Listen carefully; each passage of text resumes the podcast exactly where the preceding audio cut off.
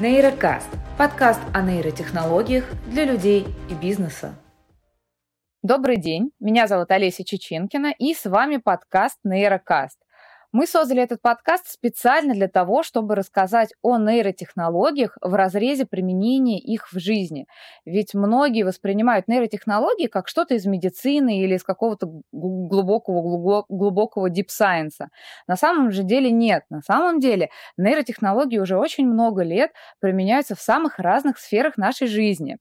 И э, в нашем подкасте мы хотим раскрыть как раз-таки те самые разные направления, понять, где оно уже живет и где где вы потенциально можете использовать нейротехнологии для того, чтобы облегчить вашу жизнь. А, в нашем подкасте мы будем встречаться с представителями науки и бизнеса, которые будут нам рассказывать о нейротехнологиях в рамках их жизни, в рамках их специальности. И сегодня у нас в гостях нейрофизиолог, а, кандидат медицинских наук, кандидат биологических наук Королева Марина Викторовна. Здравствуйте, Марина. А, Марина не просто ученый, это ученый с большой буквы. А, у Марины есть 4 собственных патента, более 110 научных работ и 14 да, дипломов по психологии разного направления. Да, так что это ученый-ученый. И помимо такой глубокой ученой деятельности. Марина на самом деле практикующий нейрофизиолог. Она является ведущим научным сотрудником нейротренд а, и курирует самые разные вопросы нейромаркетинга. Да, Марин, все правильно я рассказала? А, и сегодня я поговорю с Мариной именно про вопросы, больше связанные с мозгом, потому что нейротехнологии – это про нашу физиологию, да, это про то, как мы объективно реагируем на самые разные обстоятельства, на какие-то раздражители и так далее. Ведь мозг всему голова. И вот э, давайте начнем как раз, Марин, с э, разговора о мозге. А, ведь мозг – это больше, чем просто некий орган, да, и это какая-то система, система достаточно сложная, это не просто два полушария, правильно ведь? И вот а, расскажите, пожалуйста, что же из себя представляет наш мозг, и а, как он организует нашу жизнь, да, и как мы какие-то решения применяем, принимаем а, под, вот, с учетом работы этой системы, да, какая физиология в этом заложена? Да, действительно, мозг – это не просто орган нашего тела. И центральная нервная система, которая состоит из головного мозга и спинного мозга, в общем-то, руководит всей нашей деятельностью. Мозг состоит из нервных клеток. И вы знаете, что в мозге нервных клеток ну, где-то от 80 до 100 миллиардов. И это больше, чем всех компьютеров на всей Земле, которые когда-то существовали. И вот эти нервные клетки взаимодействуют друг с другом, создают вот ту неповторимую картину, которая и вот руководит всеми нашими действиями, всеми нашими решениями. Вот взаимодействие нервных клеток создают а, вот тот уникальный опыт и ту уникальность нашей личности, которая у нас есть. И э, существуют определенные отделы мозга, и самые эволюционно поздние – это, конечно, полушария, э, кора головного мозга. Но у нас есть еще и другие структуры мозга, которые тоже очень важны.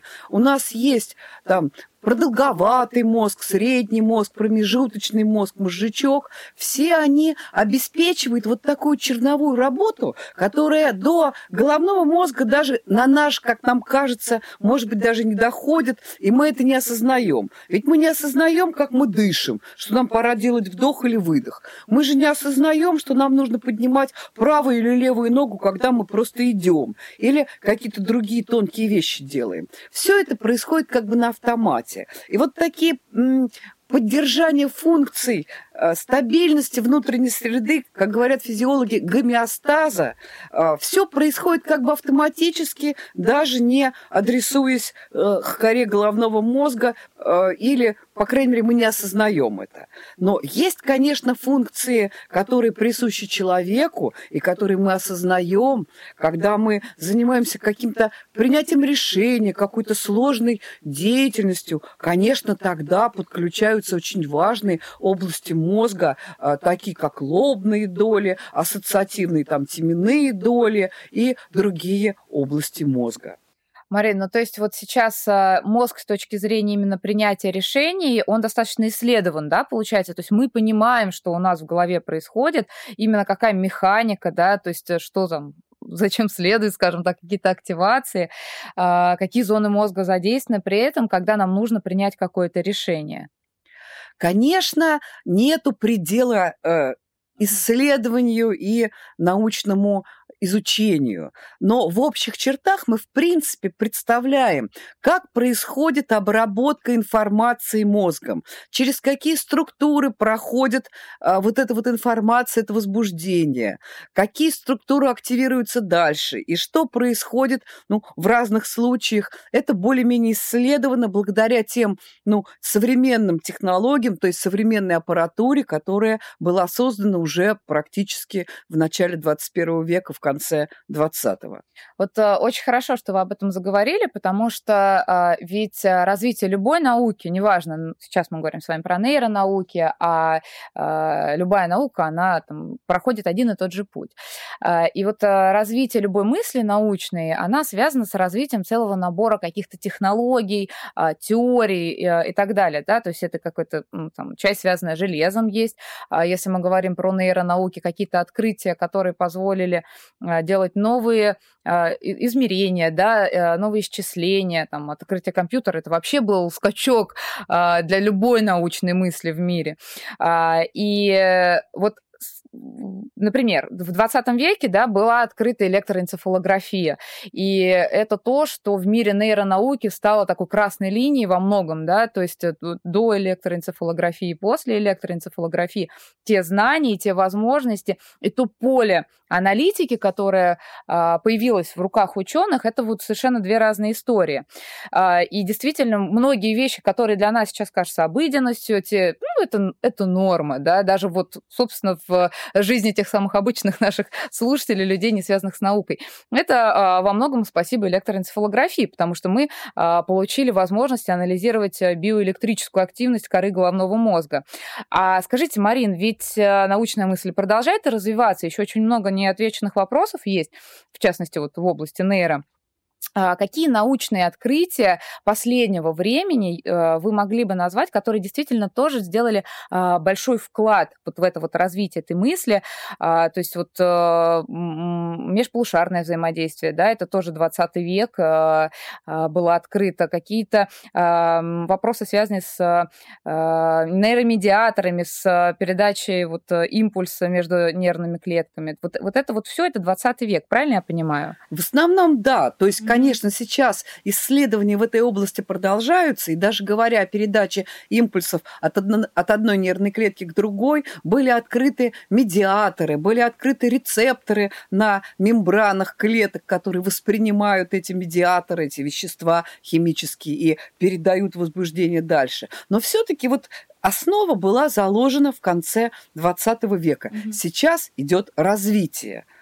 И благодаря современным технологиям, вот э, в конце 20 века была открыта, создана технология функциональной томографии. Может быть, многие из вас проходили МРТ. А вот функциональная томография по сравнению с МРТ показывает не просто структуры мозга на каких-то срезах, но показывает функциональную активность каждой структуры. И когда это стало уже технологией нашего времени, можно посмотреть, какие области мозга активируются, когда человек думает, когда человек рисует, когда человек узнает кого-то близких, когда человек испытывает какие-то эмоции. И вот сегодня возможно фактически почти в режиме реального времени смотреть, что происходит в мозге человека, когда он чем-то занимается. Может быть, он принимает решение что-то купить, или, может быть, он принимает решение, или, может быть, он создает какое-то гениальное произведение. Вот в этот момент можно наблюдать, какие структуры мозга, какие области мозга активируются, а какие, наоборот, снижают свою активность. И вот это, пожалуй, первый из таких больших достижений, которые позволили исследовать мозг все глубже и глубже, и все больше и больше понимать, а, а, что происходит в мозге во время такой умственной деятельности человека. А смотрите, вот вы говорите про то, что ФМРТ функциональная, да, МРТ позволила анализировать, э, ну, потому на ФМРТ, я так понимаю, функциональная, что функция какой-то зоны мозга. То есть мы сейчас понимаем, какая зона мозга связана с чем, да, там, с проявлением эмоций, с а, какими-то там обыденными задачами. И а, таким образом именно понимание реакции мозга на определенный раздражитель у нас появилось, да, вот благодаря ФМРТ, правильно я понимаю? Ну, в общем, да, но нельзя сказать, что мы видим при каком-то виде деятельности, да, то есть, например, человек там теорему доказывает или какую-то задачу решает, что включается какая-то небольшая одна область мозга. Конечно, это определенная мозаика каких-то участков мозга, которые включаются в работу. Но действительно, с помощью функциональной томографии сегодня мы можем видеть вот эту мозаику. И она будет разной для разных видов деятельности. А вот вы сказали про э, эмоции, да, то есть э, мы понимаем сейчас, какая зона мозга у нас э, связана с нашими эмоциональными реакциями. Или это тоже не одна зона? Ну, это, конечно, тоже. У нас есть эмоциональный мозг, его так иногда называют. По науке это называется лимбическая система, в которую объединяется много различных структур мозга, которые как раз обеспечивают эмоциональную деятельность. Ведь эмоции очень важны, потому что они дают нам сигнал, правильно мы поступаем или нет. Правильное поведение, которое приведет к удовлетворению каких-то потребностей организма, или неправильное, которое опасно. И вот эмоции дают вот, этот, вот эту обратную связь. Кроме того, эмоции дают вот эту вот энергию, которая позволяет нам что-то менять в своей жизни. И поэтому эмоциональный мозг, он очень важен. И структуры эмоционального мозга были открыты еще давно. Но что интересно, был открыт так называемый круг Пейпиценаута. Вот возбуждение по этому кругу а, от одной эмоциональной структуры к другой может циркулировать вот так вот по кругу. Возможно, в связи с этим связаны застойные эмоции, когда иногда негативные эмоции застревают у нас в голове, и мы не можем от этого избавиться. Вот а, так устроена наша эмоциональная система. То есть все физиологическая основа, как ни крути. Да, и нужно сказать, что вообще-то говоря, люди иногда себя считают людьми уже далеко существами не биологическими. Мы уже существа социальные, мы уже поднялись высшие. вверх по лестнице, мы высшие, да. Но на самом деле, если посмотреть, э, в нас очень много физиологичного, очень много животного. А, Причем даже для всех наших потрясающих психических функций и таких таких принятия решения и какого-то сопереживания и каких-то сложных психических там процессов креативного мышления, структур мозга новых не создано. Все структуры мозга, которые были у животных, они просто получили свое дополнительное развитие и приняли какие-то важные социальные функции на себя. Вот что интересно. Марина, а скажите, пожалуйста, вот а, я сейчас, наверное, я не физиолог, я сейчас, наверное, скажу немножко неправильно. А есть ли у нас в мозгу так называемые центры удовольствия? Вот а, какие-то зоны мозга, которые связаны с получением а, ощущения удовольствия? Или, может, это как по-другому называется? А может быть, это та самая лимбическая система? Ну, лимбическая система связана как с положительными, так и с отрицательными эмоциями. И там есть структуры мозга, которые действительно связаны связаны э, вот с положительными эмоциями, вот с таким безусловным кайфом, если так да, можно сказать. Да. Это так называемое прилежащее ядро прозрачной перегородки, вот так очень сложно оно называется, по латыни называется nucleus accumbens. И в свое время психологи, бихевиористы, которые изучали вот, э, поведение, они нашли эту структуру, когда туда вживляли микроэлектроды крысе и научали крысу, вот когда она нажимает на педаль, ей вот туда, в эту структуру подавался слабый разряд тока, она испытывала такое блаженство, ну просто такой кайф, что она переставала есть, пить, спать, интересоваться особями противоположного пола и только судорожно нажимала вот на эту педаль, получая огромное вот такое искусственное удовольствие. И эти крысы умирали просто от истощения, но абсолютно счастливые. Вот такая структура есть и у людей. И вот из этой структуры идет дополнительный импульс, когда нам что-то очень здорово удается, когда мы совершаем что-то такое, что очень полезно для организма и приносит радость. И вот для того, чтобы мы запомнили эту радость, вот идет дополнительный импульс из этого прилежащего ядра. Но есть и симметричные, есть и центр такой безусловных таких негативных эмоций. Это структура, которая называется миндалина, потому что она похожа на зернышко миндального ореха, такое скопление нервных клеток. И вот миндалина как раз центр негативных эмоций, таких как страх, тревога, раздражение, злость. Но эта структура тоже очень важна, потому что ну, негативные эмоции ведь тоже важны для того, чтобы мы в жизни вели себя правильно. Вот тот самый эксперимент про крысы, про который вы сейчас сказали, я его и держала в голове, а, потому что когда я в свое время о нем узнала, он мне очень понравился. Ведь это настолько вот природа, да, нам а, демонстрирует а, вещи, которым нас учат вообще с детства, на самом деле, о том, что не может быть все только белым, да, и это нормально. И вот, вот вам центр кайфа, да, как вы сказали, мне понравилось это слово. И, пожалуйста, воздействуй на него, никаких проблем. Казалось бы, все мы хотим быть счастливыми. А к чему это приведет? А приведет это к смерти. То есть во всем нужно э, воздерживаться, да, во всем нужна золотая середина, э, и не может быть только хорошее, потому что только хорошее тоже плохо. Жизнь, она вот разная, да, она состоит из многих цветов. А, Марин, вот вы много затрагивали сейчас вопросов, которые связаны с какими-то ну, получениями тех или иных а, эмоций, в том числе позитивных эмоций. А, и в связи с этим а, я вспомнила книгу, которая сейчас стала очень популярна в последние годы. Эту книгу написала Лоретта а, Бронинг. Она посвящена нейромедиаторам. Да, она называется «Гормоны счастья. Как приучить мозг вырабатывать серотонин, дофамин, а, окситоцин и эндорфин. И э, в свое время вот в той среде э, там, людей, которые интересуются какой-то популярной наукой, она стала просто топ-книгой, ее все читали, а, все говорили о том, что а, вот, вот он секрет нашего счастья, да, и а, всем обязательно нужно прочитать эту книгу, и нужно стимулировать гормоны счастья. А как вот вы к этому относитесь, да? То есть у нас есть система, она вырабатывает какие-то гормоны, ну, в нужное время, ну, по-хорошему, если она работает правильно, в нужном количестве. А как вы относитесь к, там, к идее того, чтобы стимулировать выработку каких-то гормонов, которых условно, да, считают гормонами счастья?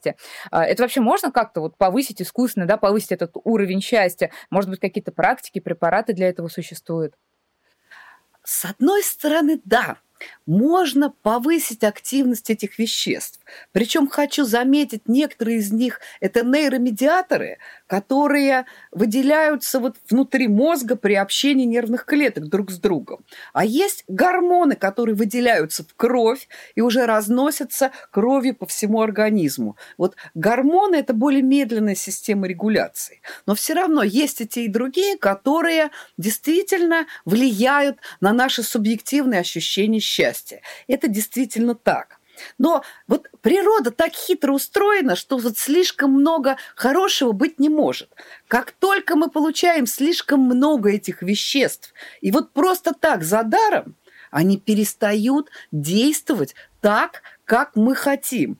Пример тому наркотики, которые имитируют действие вот тех самых веществ серотонина, дофамина, опиоидных пептидов, но когда они ни за что и вводятся искусственно в организм, а, они перестают так действовать. Почему?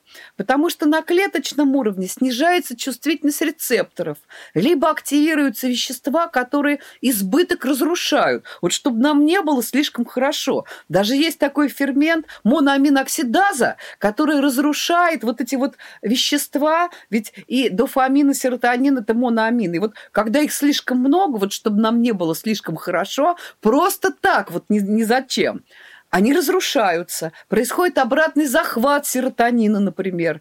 И вот чтобы человек вот не получал слишком много удовольствия, ничего не делая. В природе все сделано таким образом, что любая положительная эмоция должна быть заслужена. Но это может быть даже и хорошо, потому что не, если нельзя ввести никакие препараты внутрь, чтобы быть абсолютно счастливыми постоянно, но ведь можно что-то делать. Вот природа требует, чтобы мы что-то делали.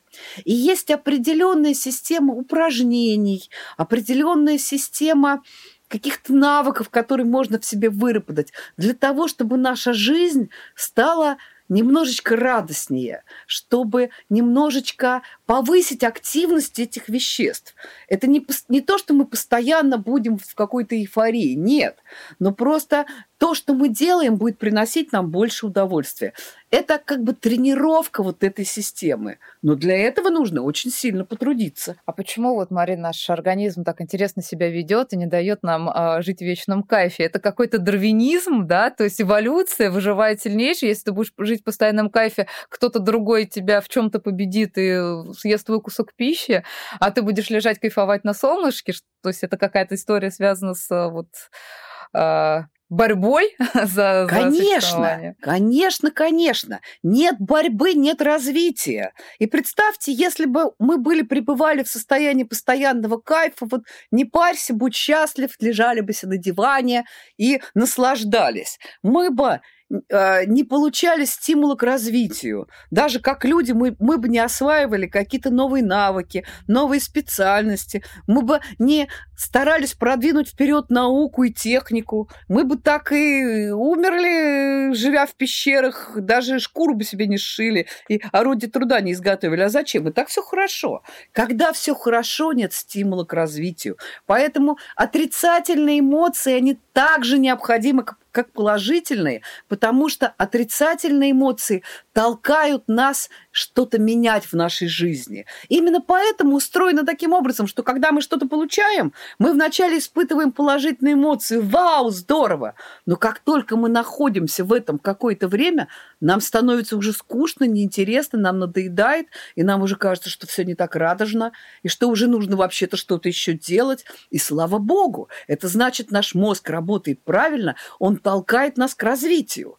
Поэтому вот это вот равновесие положительных и отрицательных эмоций – это главный стимул к нашему развитию, к нашему совершенствованию и превращению, ну, я не боюсь этого слова, в таких суперсуществ, ну, по сравнению с другими животными. Поэтому вот это очень важно. Да, то иначе мы так бы и умерли в первую холодную зиму, когда собирательство стало бы невозможным. Конечно, конечно. А, Марин, давайте много интересных э, тем сейчас э, тоже подняли, э, но немножко хочется э, дораскрыть тему, связанную с нейромедиаторами, с гормонами.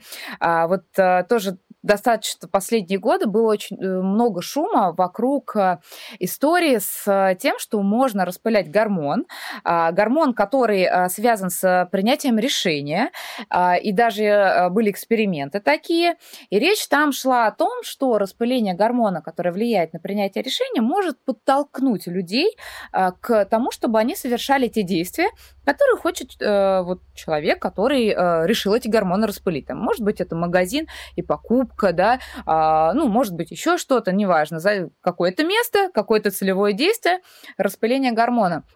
А, вот, опять же, вопрос, насколько это правда-неправда, этично, неэтично, потому что звучит, ну, так себе. вот. А, и действительно ли может а, вот а, окситоцин, распыление, там, да, например, окситоцина в торговом зале привести к росту продаж? Вот так можно вообще делать? Ну, конечно, это было запрещено. И, конечно, это был совершенно негуманный эксперимент. Действительно, распыляли аэрозоль окситоцина, но там он не подталкивал к решению как, таковому, как таковому. Там в зале находились торговые консультанты, которые были очень аккуратненько одеты, они были очень вежливы, очень были симпатичные люди. И вот распыление в воздухе окситоцина, оно повышало доверие. Не случайно говорят, что окситоцин – это гормон доверия. И вот когда люди вдыхали и с ними ласково общались консультанты, консультанты советовали им купить то или иное изделие. И вот в те дни, когда окситоцин распылялся, вот тех самых изделий было куплено больше, чем в обычные дни. И это вообще на самом деле очень настораживает. Ну, взяли, тем более окситоцин запаха не имеет. Вот взяли, распылили, и мы что, как зомби, пошли покупать то, что нужно? Ничего подобного. Это э, только доверие консультанту. Если бы консультанты вели себя неправильно или как-то навязчиво, то окситоцин тут бы не подействовал. И это первая хорошая новость. Вторая, то, что окси... вот такое распыление окситоцина в воздухе страшно дорого. И то те товары, которые люди купили, даже вот, ну, не покрыло те затраты, которые были на распыление. Хотя, ну, с тех пор, конечно, все это запрещено, безусловно, и, конечно, все это незаконно, но, тем не менее, вот такой эксперимент есть. Но окситоцин, как гормон доверия, он действительно существует, и повысить его активность хорошо, и можно совершенно простым и естественным путем. Гормон окситоцин повышает свою активность, когда мы находимся в телесном контакте с близкими людьми. Обнимашки, пожимание рук, поглаживание по голове. Вот это повышает доверие между людьми и улучшает отношения в социуме среди близких. А ведь в нашей культуре даже своего ребенка приласкать вот как-то считается не очень удобно. Поэтому не бойтесь, обнимайтесь, входите в телесный контакт, и между вами будет больше доверия. Замечательный совет от нейрофизиолога. Не бойтесь, обнимайтесь, и будет вам счастье. Марин, ну тут у меня к вам несколько опять вопросов. Вот э, просто дерево вопросов от каждого вашего рассказа. А, ну, во-первых, э, не бойтесь, обнимайтесь. Это вот э, расскажите, а вот любовь к собакам и кошкам, вот это же какая-то совершенно уникальная вещь. Мне кажется, что оно, рабо- оно еще более универсальное, чем маленькие дети. Да? Это вот тот самый гормон окситоцин. Почему вот мы так любим маленьких собак собачек, кошечек. Я вот обожаю, например, собак не могу. Это вот окситоцин меня толкает к этим э, шерстяным.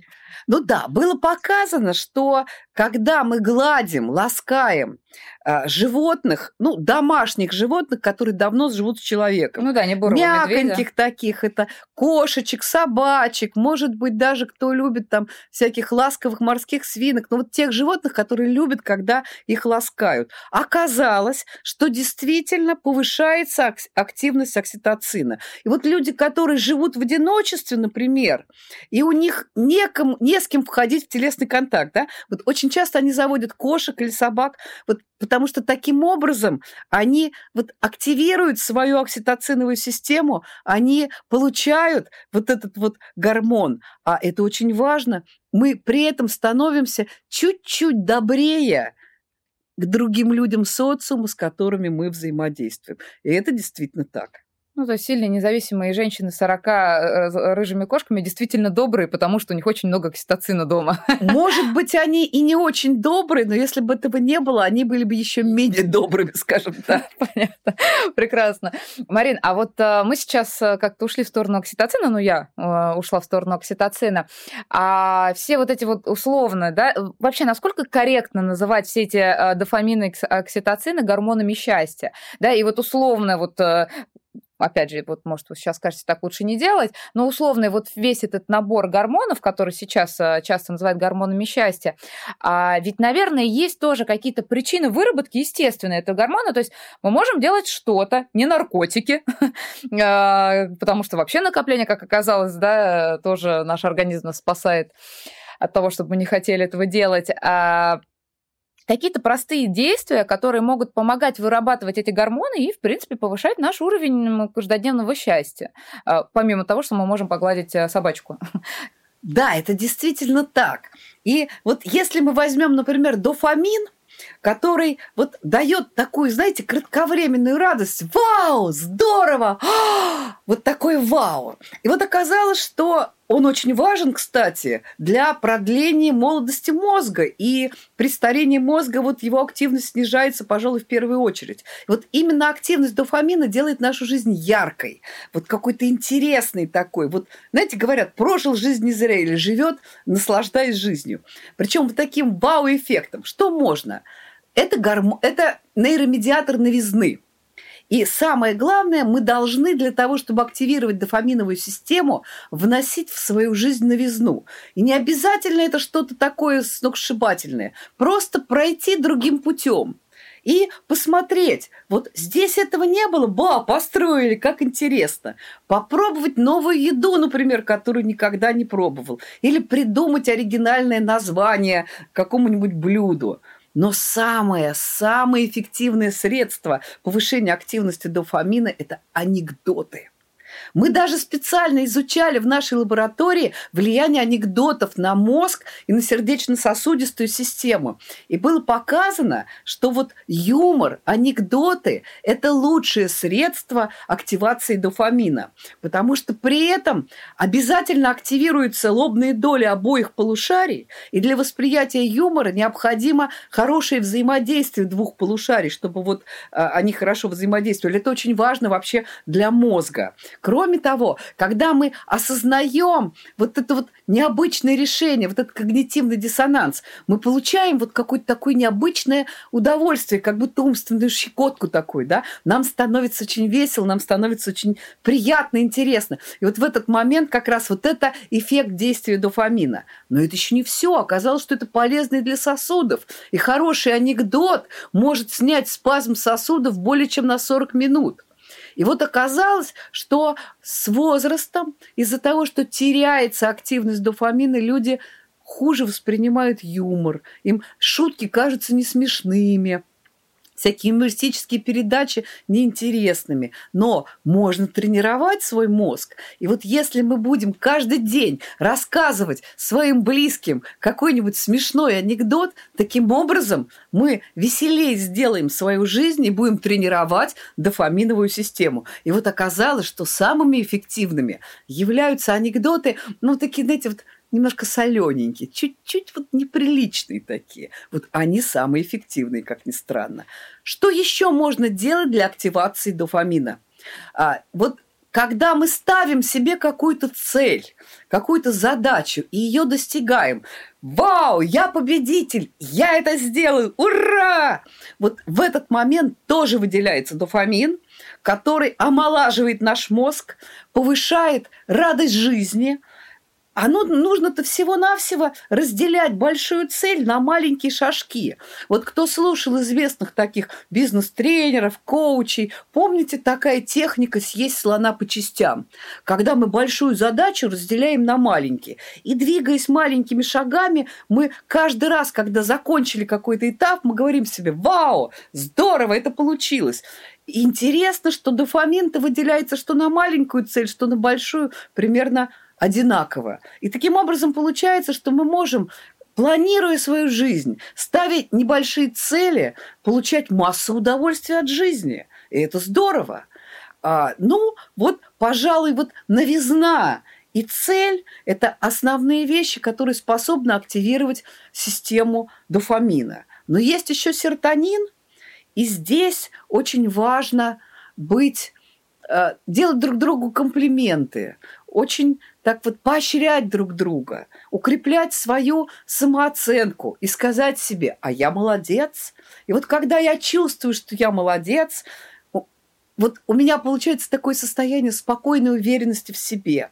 Вот это вот эффект серотонина. И серотонин, он вот заставляет нас чувствовать вот такую спокойную уверенность в жизни, в себе, в близких. И оказалось, что э, самое простое – это признание своих достоинств, признание своих наград. И неважно, там, какую-нибудь там грамоту или диплом дали. Нам иногда кажется, ну, подумаешь, простая бумажка. Нет, это не простая бумажка. Это активирует у нас серотониновую систему. А ведь серотонин, он очень важен как медиатор антистрессовый и антидепрессивный. Ведь большинство известных антидепрессантов сделаны как раз на основе активации серотониновой системы. Вот так.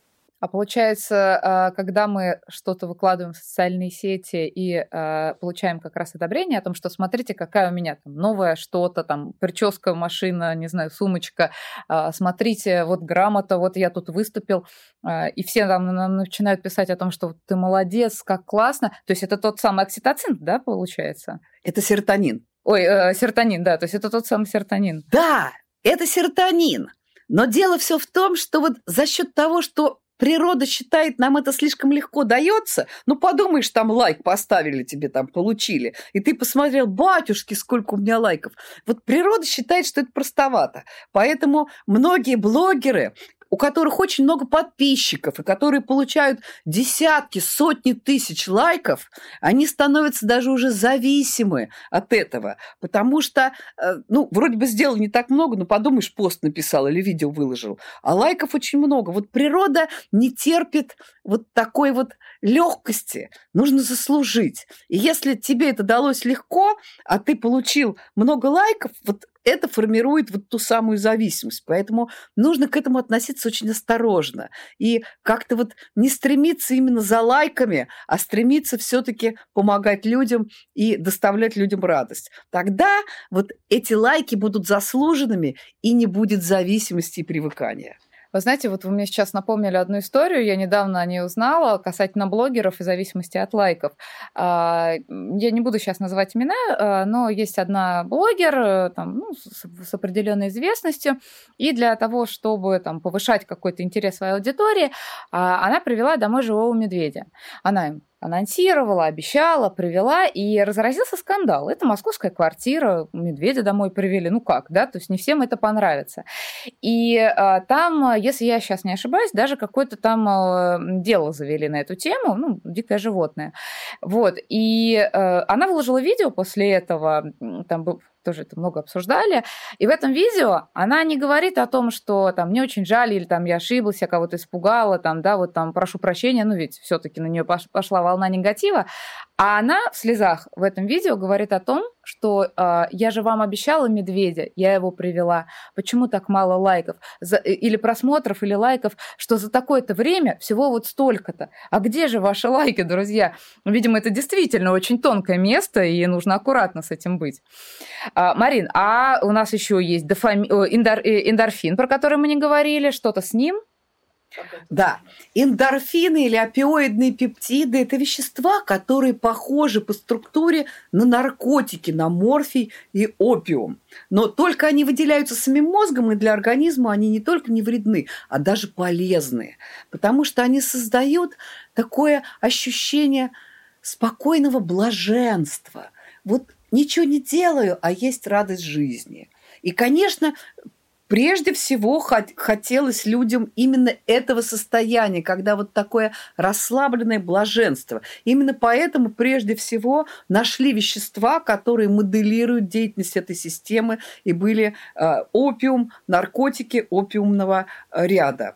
И э, оказалось, что вот наркотики дают одноразовый такой эффект, а потом большинство из них блокируют вот эти опиоидные рецепторы, и человек один раз приняв опиоидный наркотик, уже никогда не будет так счастлив, как мог бы быть, потому что часть рецепторов, которые воспринимают вещество, уже не работают. И таким образом получается очень дорогая цена за кратковременное удовольствие. А можно ли получить активацию вот этой опиоидной системы каким-то, ну, более таким Гуман. гуманным путем. А, это открыли еще древние йоги. И вот в йоговских практиках есть, например, практика стояния на гвоздях или на острых каких-то таких а, вот э, штырях таких, да. Ну вот сейчас современно используют стояние на гвоздях. Ведь опиоидная система очень сильно обезболивает. Но не случайно при очень сильных болях человеку иногда вводят морфин, да. А, так вот, когда длительное время действует сильная боль, у человека активируется вот эта вот система. И когда человек, ему немножко больно, ему неприятно, когда он стоит на гвоздях, но когда он слезает, он вдруг чувствует, а, Здорово, жизнь прекрасна. Вот просто можно ничего не делать и чувствовать, что жизнь прекрасна. Это такая сильная эмоция, что люди ради этого многие стоят на гвоздях. Но если я не хочу стоять на гвоздях, можно ли как-нибудь это, ну, активировать? Оказалось, можно. И здесь очень интересный момент, что мы получаем такую же активацию опиоидной системы, когда мы взаимодействуем с шедеврами искусства. Это может быть произведение живописи или талантливая музыка, любые, любое произведение искусства. Или мы даже смотрим какой-нибудь там балет или красивые танцы. Вот любые произведения искусства. Но условие одно – Человек должен разбираться в этом искусстве.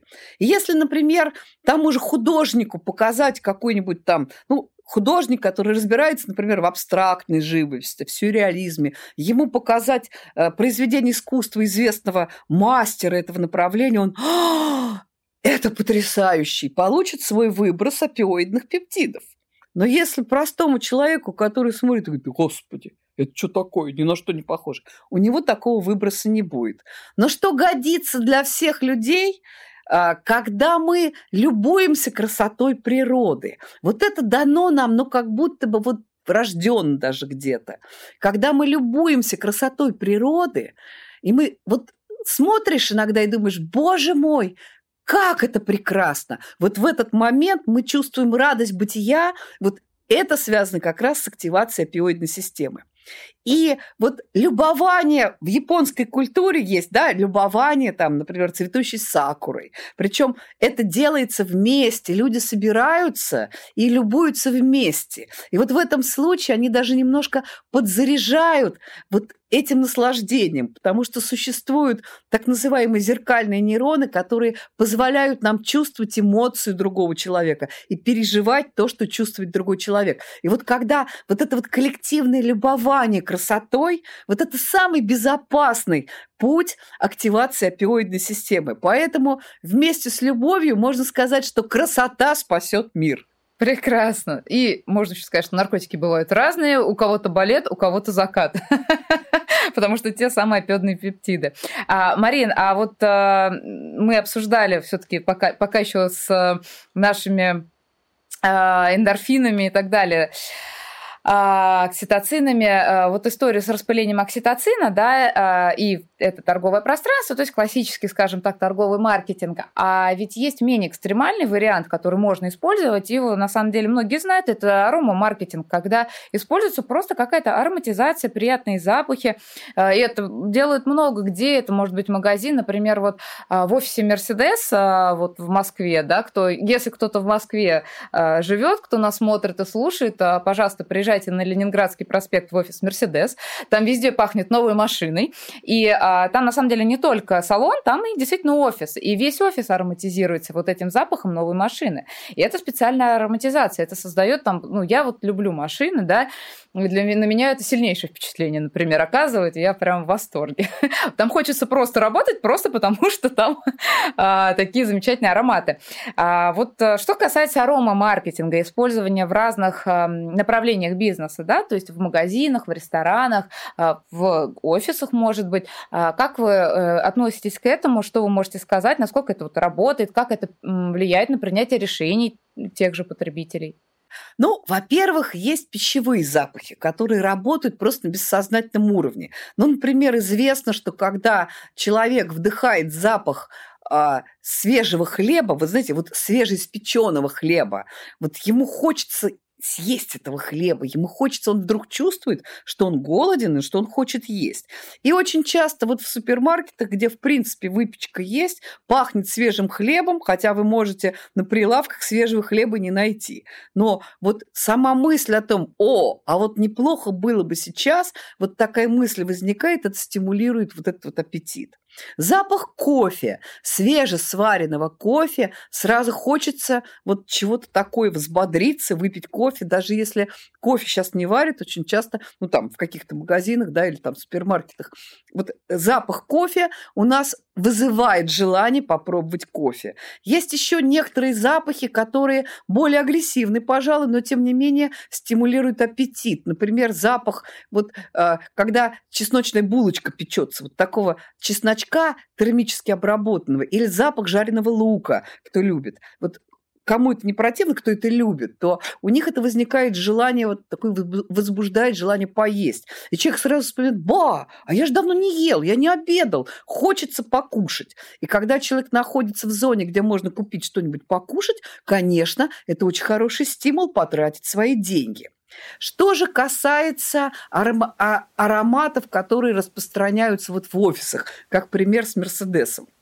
Существует определенный набор запахов, которые приятны большинству людей, которые, если они не очень сильные, э, не, не очень высокая концентрация этого запаха, вот чуть-чуть пахнет, то возникают ну, какие-то приятные ассоциации, это приятно. И тогда получается ассоциации между тем салоном, тем офисом и тем приятным запахом. А вот запахи, они чем интересны? Это такая достаточно древняя система, ведь обонятельный мозг, он очень древний. А, и вот обонятельный мозг так устроен, что он даже не всегда подчиняется, как бы, если так образно сказать, а, новой коре. И вот очень многие ассоциации, которые обонятельные, они возникают вот на каком-то таком бессознательном уровне. И получается какая-то такая позитивная ассоциация между запахом, хорошим, приятным, и офисом. И вот возникает такое доверие на бессознательном уровне, что, ну, наверное, вот такой хороший запах, вот он ассоциируется с чем-то хорошим.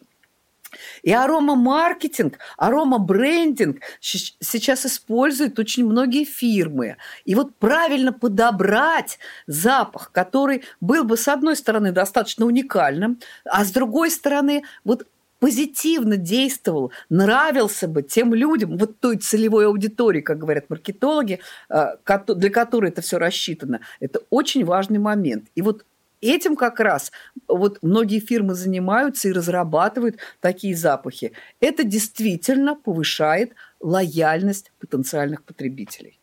Но, соответственно, аромамаркетинг работает. Если об этом есть вопрос, э, там, использовать или не использовать, но, конечно же, это не волшебная палочка, то есть э, нужно правильно работать с целевой аудиторией э, и правильно понимать, что мы закладываем в этот запах. У нас, на самом деле, был кейс в нейротренде. Мы, этот кейс не открытый, да, я не могу рассказывать подробности, но был клиент, который пришел совершенно недавно, который пришел задачей вызвать определенные определенные ассоциации, когда его клиенты, это бизнес B2C, да, то есть это клиенты э, не бизнеса, а физические лица, посещали бы офис, у них вызывало бы это место определенные ассоциативные связи, определенные эмоции. И вот э, это эти связи связаны с сутью бизнеса, да, и они хотели бы вот это купить. А, и там даже специально. Э, разрабатывались типы ароматов, они сравнивались, вот восприятие, а, какой аромат лучше ассоциируется, да, и вызывает более положительные эмоции. Да, конечно же, из-за этого человек, который не, хоть... не хотел купить их продукт, он его и не купит. Но если он к этому был склонен, конечно же, приятная ассоциативная связь а, в этом ему поможет.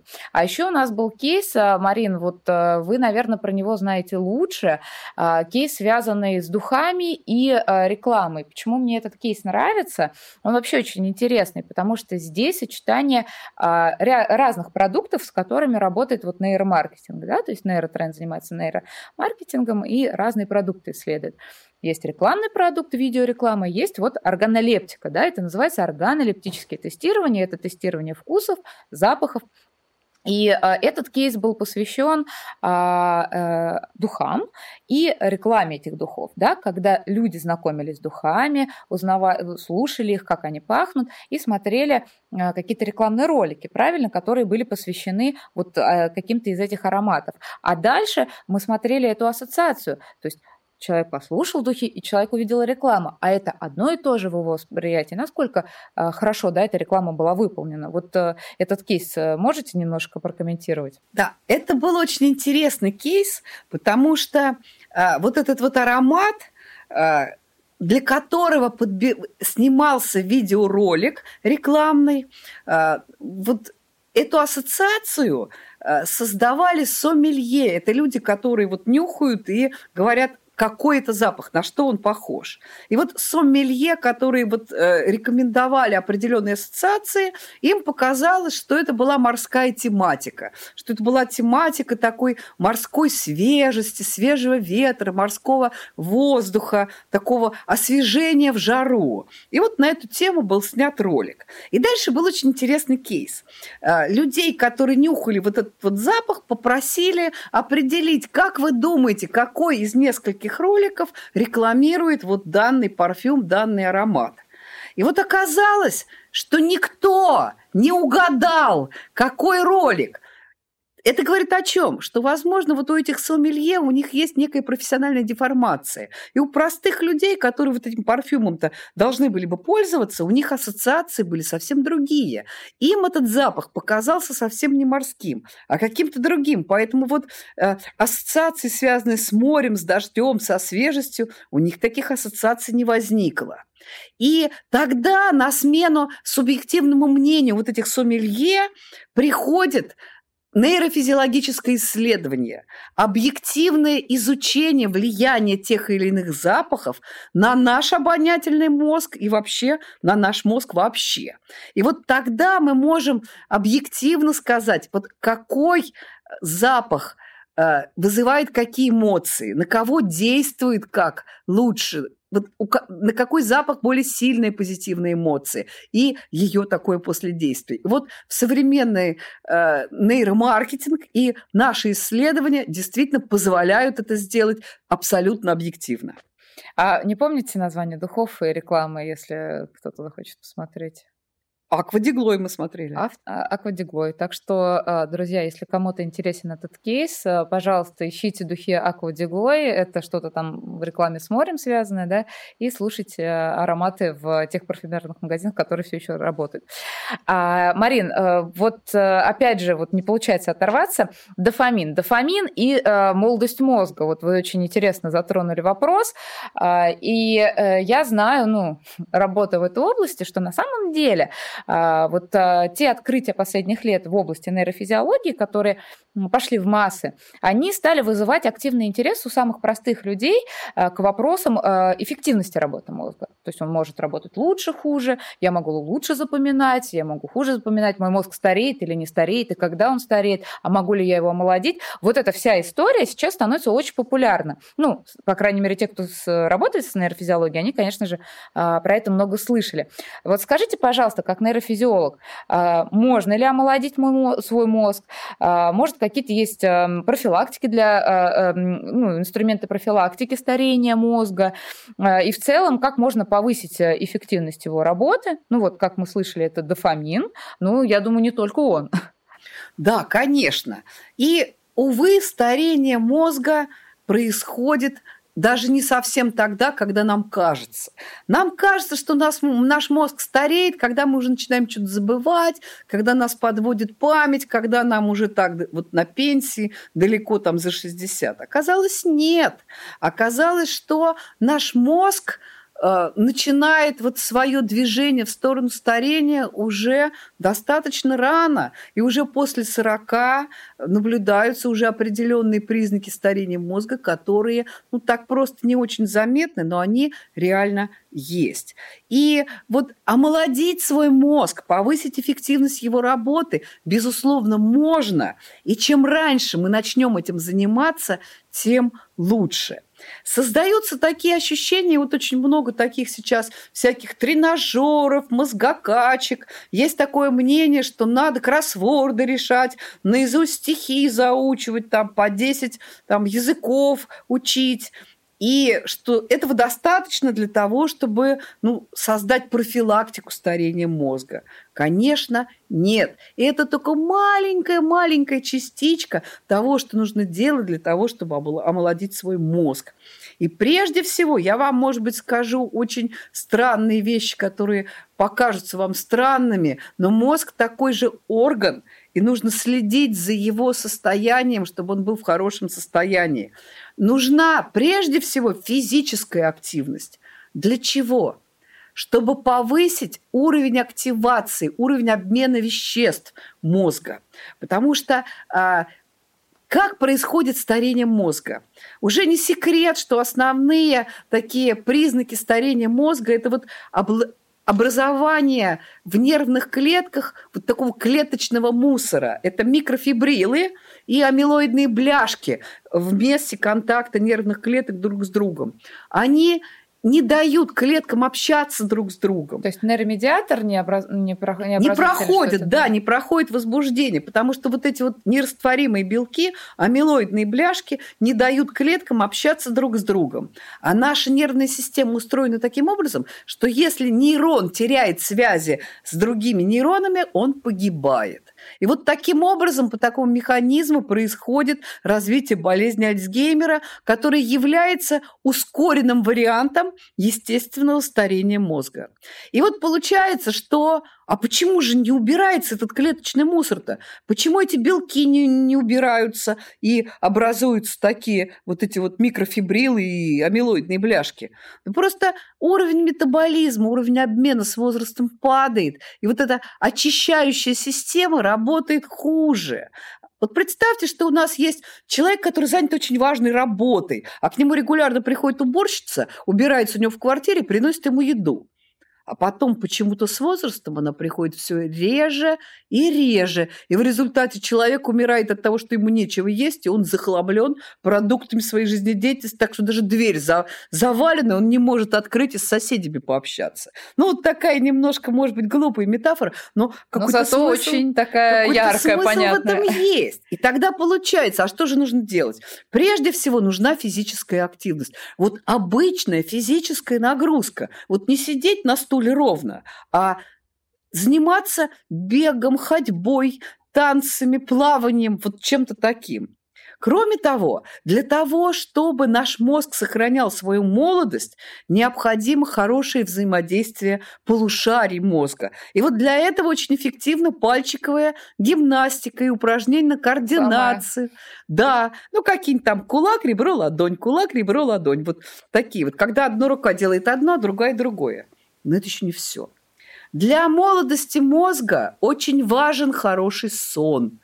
Потому что по последним научным исследованиям во сне происходит не просто ну, переработка эмоциональных впечатлений в виде снов, которые мы видим ночью, да, но это еще и переход из кратковременной памяти в долговременную. И есть вот структура мозга такая, которая называется гиппокамп или извилина морского конька, которая, когда мы спим, решает, что надо оставить и отправить в долговременную память, а что нам не надо, пускай забывается. И вот когда нарушается сон, нарушается вот этот переход. Поэтому если э, в свое время Мария Фаликман, известный ученый, сказал, когда ее спросили, что лучше делать для омоложения мозга, она говорит, самое лучшее, что вы можете сделать, это регулярно хорошо высыпаться. А, кроме того, что, но это еще не все. Правильное питание, да, конечно, правильное питание и набор определенных питательных веществ, витаминов. И вот для старения мозга особенно актуален витамин В12, который очень важен для профилактики старения мозга. И вот только после этого, вот уже только потом активность самого мозга, всякие когнитивные задачи, головоломки, упражнения, а, упражнения на память, упражнения на внимание. Вот только потом уже это. И если нет вот этой базы, вот этой надстройки, то и никакие мнемонические техники не помогут. Но и это еще не все. Оказалось, что когда мы много психуем, когда мы слишком много нервничаем, когда мы во власти негативных эмоций, это тоже очень опасно, потому что высокий уровень гормонов стресса, адреналина и кортизола – разрушают гиппокамп. Вот тот самый, ту самую часть мозга, которая связана с памятью. Поэтому вот высокий уровень стресса тоже вреден и ускоряет старение мозга. Вот такая непростая система. Но тем не менее, зато понятно, что нужно делать для омоложения мозга. Вот к чему я вас и призываю. Да, это очень интересно. А, ну, наверное, не все наши слушатели знают, а, что у нейротренда вообще-то группа компаний, да, есть еще а, проект, который называется нейрочат, и проект, который мы запустили в 2016 году, и он вообще про другое, да, но это тоже нейротехнологии, так называемый интерфейс мозг-компьютер. И вот в рамках нейрочата есть отдельное направление, связанное с нейротренингом, как раз-таки с профилактикой деменции, и с развитием, ну, там, для разных целевых аудиторий, разные программы с детьми, тоже есть своя программа.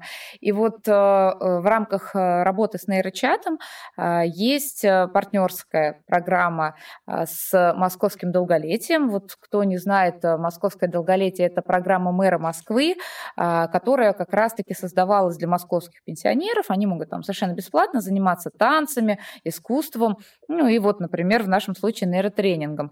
И эти нейротренинги тренинги как раз помогают московским э, пенсионерам э, не стареть раньше времени, да, и поддерживать свой мозг в хорошем состоянии. И, Марин, вот вы же как раз ведете тоже, да, по московскому долголетию программы по профилактике старения мозга, все верно?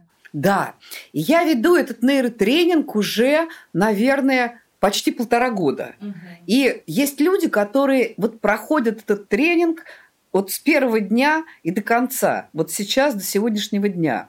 И мы с ними занимаемся различными, вот по всем направлениям омоложения мозга, которые нужны для того, чтобы мозг поддерживать в хорошем состоянии. Я им даю и рекомендации по питанию, и по проверке здоровья, по улучшению кровообращения мозга, и по улучшению сна. И, конечно, для тренировки памяти и других когнитивных функций. И вот что я заметила. Люди, которые приходили в начале, вот на самый первый модуль, на начальные занятия, они очень с трудом воспринимали то, что я давала. Потому что ну, там были действительно очень пожилые многие люди. Вы знаете, что у нас там некоторые люди, которым больше 90 лет, да и которые ходят, да. И вот они с трудом делали даже какие-то простые задания на внимание, на память.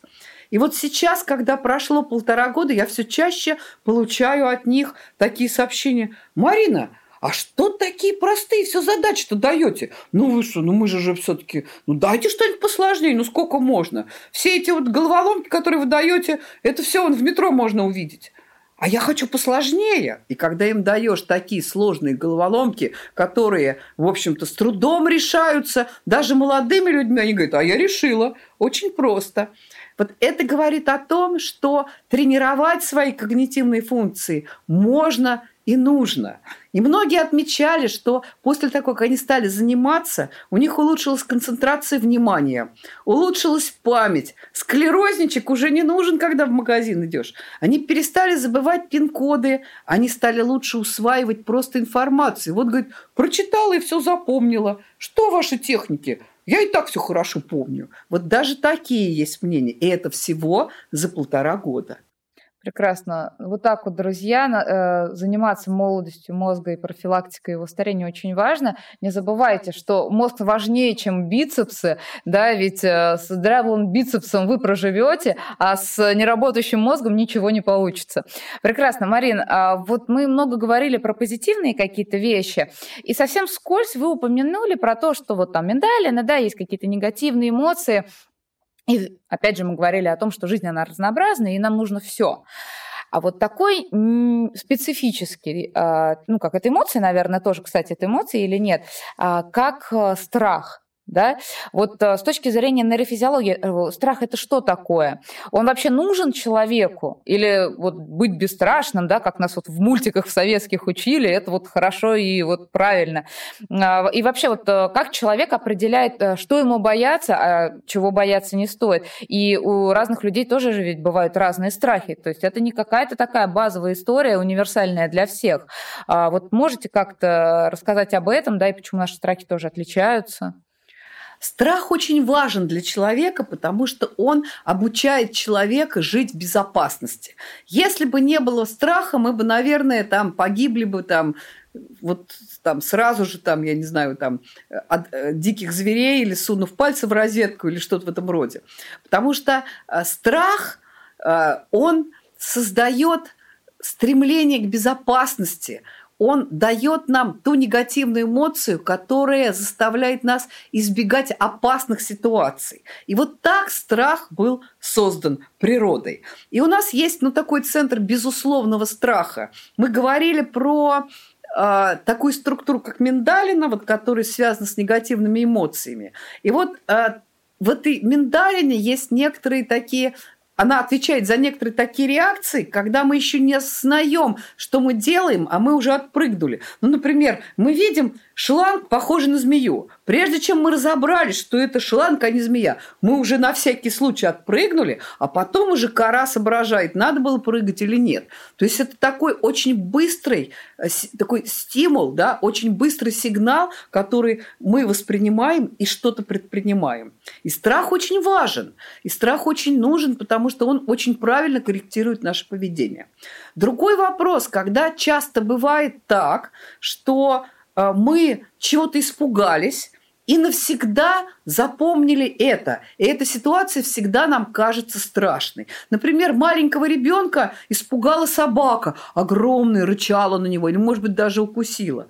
А может, эта собачка была вот такая вот. И вот представьте себе, человек стал взрослым, а этот страх навсегда остался у него в голове. И вот такой огромный дядя боится вот такой маленькой собачки.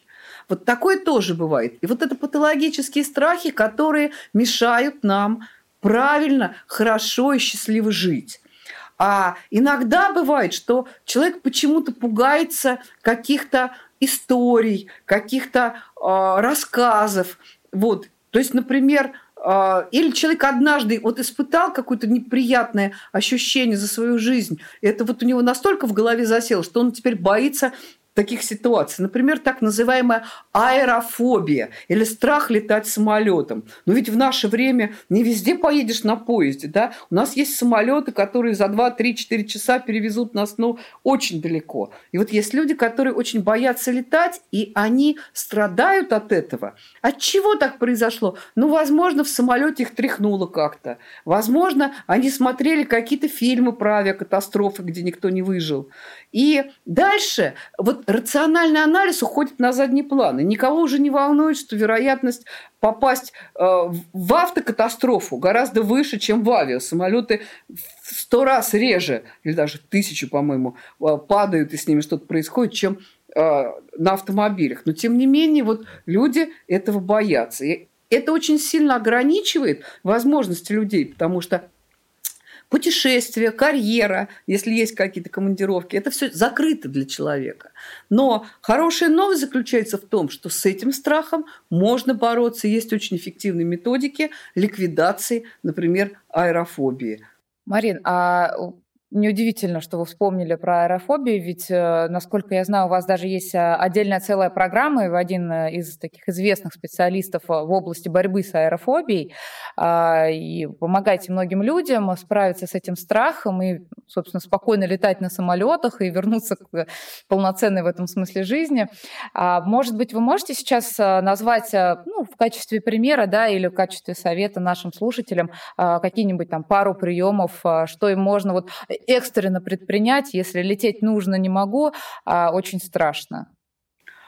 А, ну, есть набор определенных техник, психологических. И вот когда я работаю с аэрофобией, я даю стопроцентную гарантию, что вы полетите. И первый раз у вас чуть-чуть будет такая небольшая, может быть, тревога, ну просто вот э, по привычке. Но потом, после того, когда вы один раз полетите, и все будет нормально, вы не будете бояться, дальше вы будете летать уже без страха. Ну, есть такие психологические техники, которые просто нужно делать. Я могу просто вот дать ссылки на видеоролики, которые я записала специально для моих э, вот зрителей, для моих слушателей. И если вы сделаете все то, что я показываю в этом ролике, вы полетите без страха. Вот и все.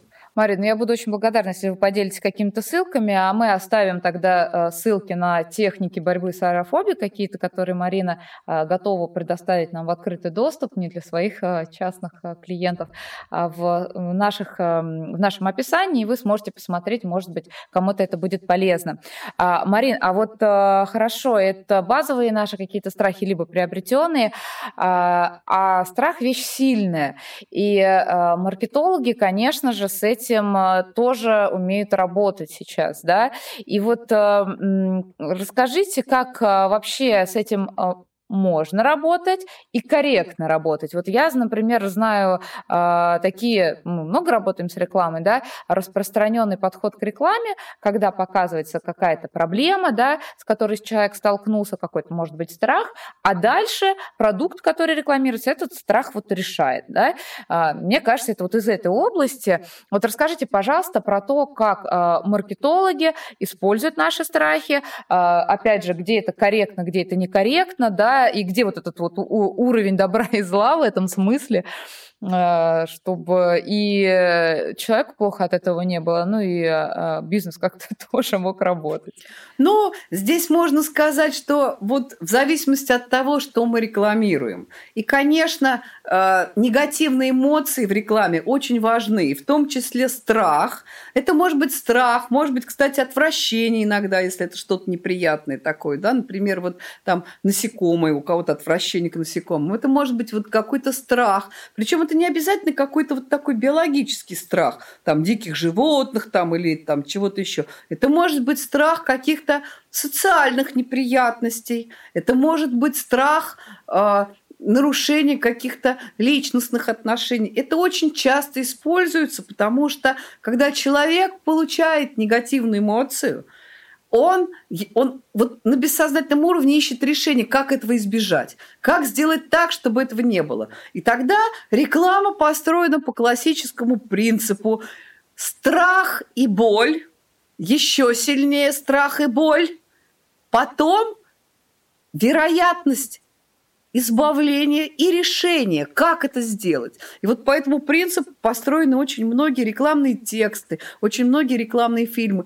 И это работает, ну, прямо можно сказать, на бессознательном уровне. И если такой ролик построен хорошо, талантливо, то он обязательно дернет за живое. Это очень распространенное. Но это достаточно э, сильный стимул, и конечно, с ним нужно конечно. правильно работать, потому что э, у нас э, как-то было в исследовании, мы брали э, ролик одного из маркетплейсов, тоже не будем его называть, э, ну, все им пользуются, и он был построен ровно по той самой логике, э, проблема, решение этой проблемы, казалось бы, да, то есть э, вот возникла такая проблема какая-то, и вы можете ее решить, обратившись к нашему маркетплейсу, и там все, что вам нужно купить. Но то только потом, когда вот эта механика показывалась, да, что э, на маркетплейсе есть все, чтобы решить возникшую проблему, а, демонстрировались товары со скидкой следующим кадром, которые абсолютно не связаны с этой проблемой. То есть там была глобальная проблема, а потом, пожалуйста, салфетки и кофе э, за 50% цены. И это вот вызывало какой-то диссонанс. У нас даже ведь э, в нейромаркетинге после э, нейрофизиологического исследования обязательно с людьми разговаривают и задавались вопросы, они говорят, мы не понимаем, вы, ну, при чем здесь кофе-то? Там же беда, а тут кофе кофе 50%. То есть а, любыми приемами нужно правильно, конечно, уметь пользоваться, особенно такими сильными, как страх. Ну да, конечно. Ну просто вот как, э, как казалось бы, многие маркетологи считают, что главное привлечь внимание и вызвать эмоцию, а потом в ролик можно напихать все что угодно. Конечно, это не так. У человека все-таки очень сильно работает вот эта внутренняя логика. И когда человек получает вот какой-то такой когнитивный диссонанс, он не понимает, как это связано с этим, вот, не понимает, почему из этого следует это, у него возникает ну, такое сопротивление, да что за ерунда такая, я что-то не понимаю, это о чем. Конечно, с этим нужно работать очень осторожно. И хотя такие эксперименты, они иногда вызывают даже какой-то смех, и у части наших респондентов как раз был смех, какое отношение избавление от этой опасности как бы имеет там, например, там, к памперсам или к чему-то там еще. Просто так сбоку прицепили. Но, тем не менее, этот прием, который часто используется, и, возможно, это связано с тем, и вот я могу предположить, что это работает, вот те, кто делают такие ролики, работает по такому механизму. Когда человек получил расслабление от того, что проблема решена, он некоторое время пребывает вот в такой в позитивной эмоции. А, ну да, все решили, слава богу. И вот тогда-то ему подпихивают те товары, которые хотят продать. И если человек как-то особо не задумывается, что ему пытаются впихнуть, может, так все хорошо и пойдет, и он даже купит. Но если человек э, начинает разбираться, а какая связь между этим, возникает опять негативная эмоция, непонимание, раздражение. И в этом случае здесь проигрыш. Марина, вот э, ну, у нас сегодня с вами в большей степени да, про физиологию и про мозг мы разговариваем, но тему вы затронули большую и интересную.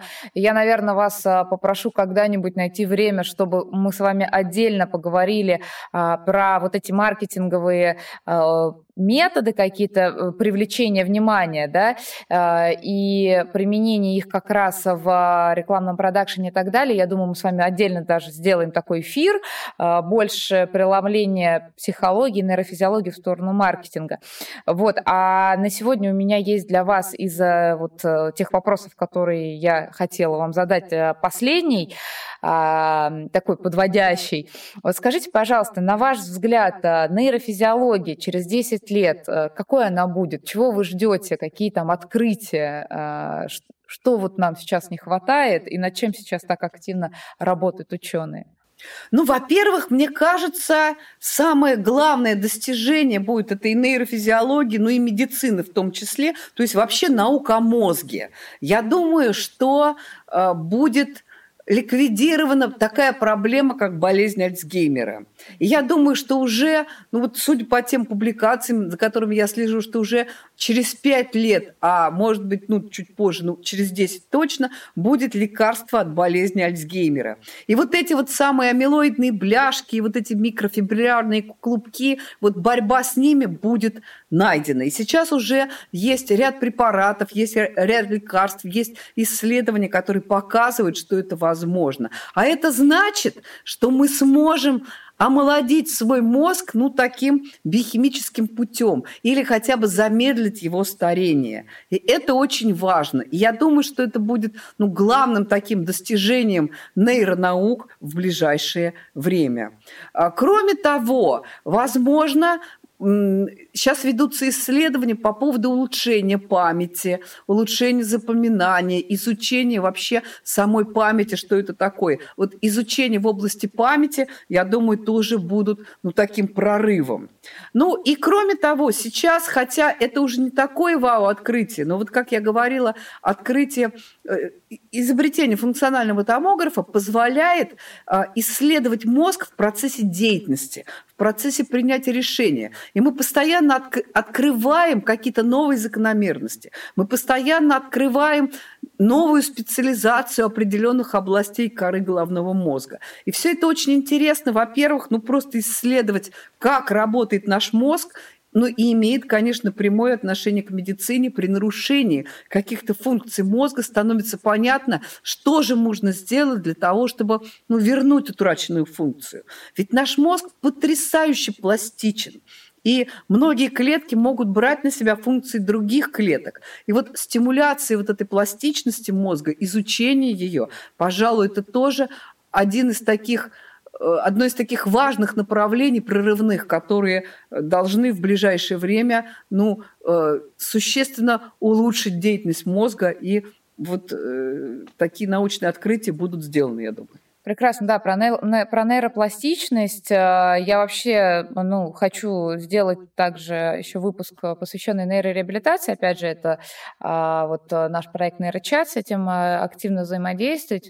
Как раз многие современные инновационные проекты а, вот, в области нейротехнологий, которые посвящены вот, а, абилитивным, реабилитационным каким-то а, задачам, они, собственно, задействуют нейропластичность, и это очень многими используется.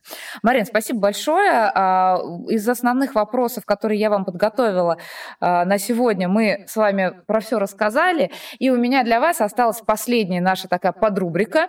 А, она называется «Разрушение мифов». А, в рамках данной подрубрики я блицем вам зачитываю какой-то миф, который популярен да, вокруг вот этой области вашей, а вы его подтверждаете или опровергаете, можете буквально в пару слов а, прокомментировать.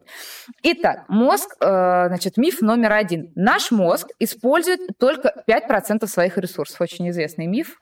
Да, действительно, и куча всяких блогеров, всяких ведущих тренинги, которые говорят, ваш мозг работает все на 5%, остальное все мертвое поле. И мой тренинг заставит 90, на 99% активировать ваш мозг, активирует его. Ну, конечно, это глупый миф людей, которые абсолютно не разбираются в нейрофизиологии.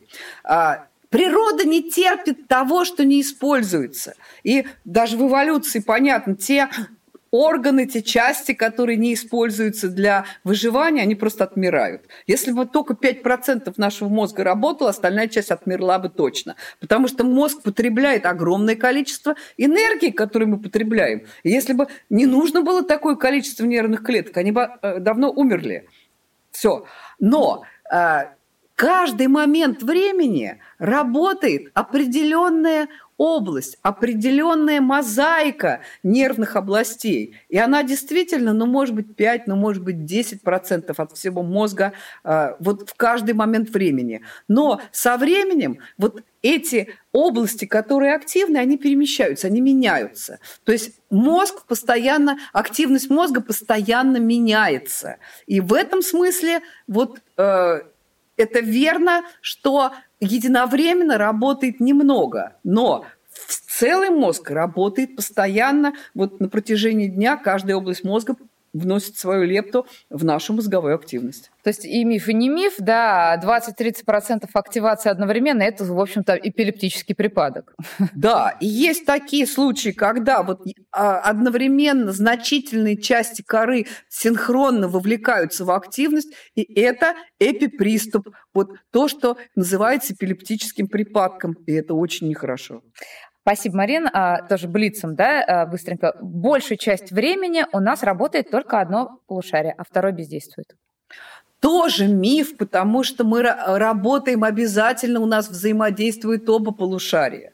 Просто, ну, у кого-то чуть-чуть активнее левое полушарие, это люди, которые склонны к знаковым системам, к такой к логике, к математике. У кого-то больше правое, которые больше мыслят образами. Но все равно невозможно думать только одним полушарием. Вот как говорят, есть такое, я научу вас думать двумя полушариями одновременно. Вот это вот полная чушь, и это просто вот даже неграмотно. Но известно, что чем лучше взаимодействуют полушария, тем выше, ну, как бы, да, когнитивный, творческий потенциал человека. И вот есть даже такие сведения, что очень известные ученые, у них даже не столько был хороший объем мозга, сколько очень хорошо была развита вот та структура, которая обеспечивает взаимодействие полушарий. Да, взаимодействие полушарий очень важно, но работают они всегда вместе одновременно. Вот вы сейчас затронули еще один миф на самом деле, тоже кратко, да?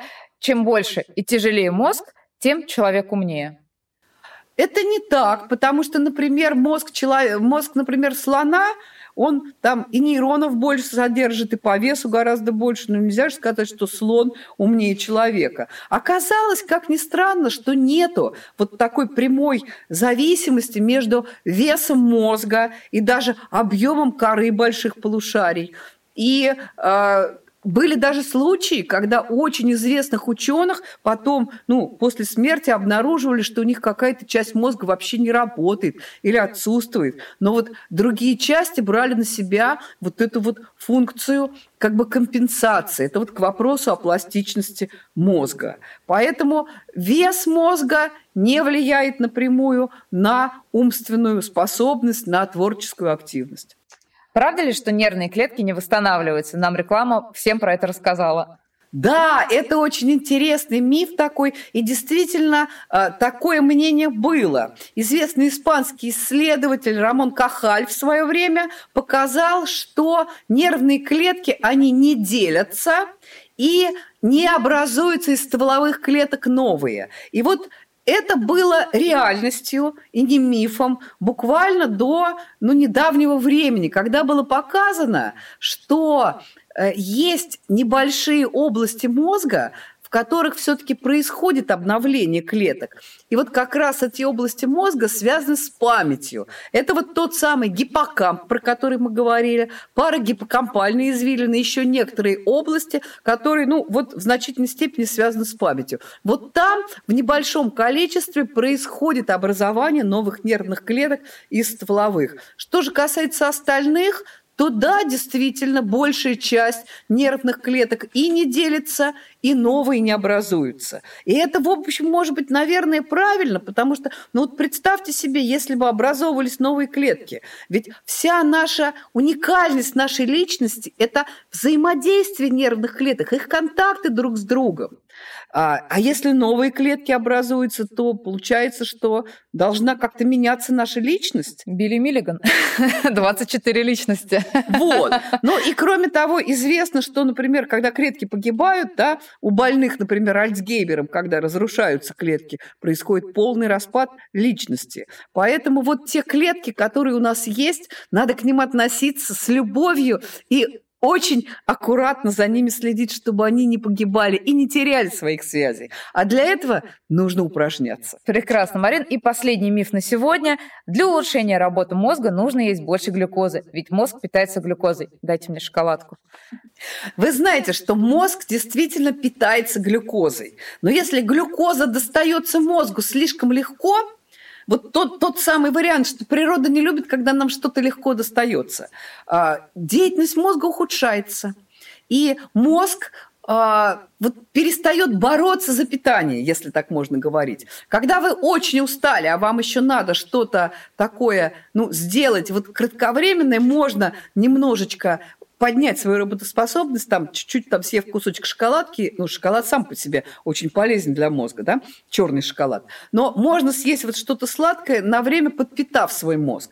Но если мы постоянно будем потреблять чистую глюкозу, много сахара, это наоборот негативно действует на старение мозга. И вот диета для больных Альцгеймером, которая для нас очень интересная такая модель, да, ускоренного старения мозга, вот им категорически запрещен сахар и легкие углеводы, потому что это ускоряет старение мозга.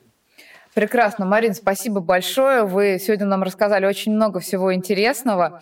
А, я обязательно договорюсь с вами а, провести отдельный эфир, да, потому что вот эти вот механизмы принятия решений, а, факторы привлечения внимания, это очень интересно, и это абсолютно бизнесовая задача для маркетологов, для рекламщиков, ведь наш подкаст посвящен применению практическому нейротехнологий, тому, как они могут быть полезны полезными. А, вот, спасибо большое еще раз. А, с нами была Королева Марина Викторовна, кандидат биологических наук, кандидат медицинских наук, а, потрясающий ученый со, со своими дипломами, патентами, со своими научными работами, и наш ведущий научный сотрудник, ну и просто прекрасный человек, с которым очень интересно вместе пообедать, послушать про мозг и про будущее. Марин, спасибо большое. С вами был подкаст «Нейрокаст». Подкаст про нейротехнологии в нашей жизни и бизнесе. Обязательно подписывайтесь на нас, слушайте нас и делитесь с друзьями. Услышимся!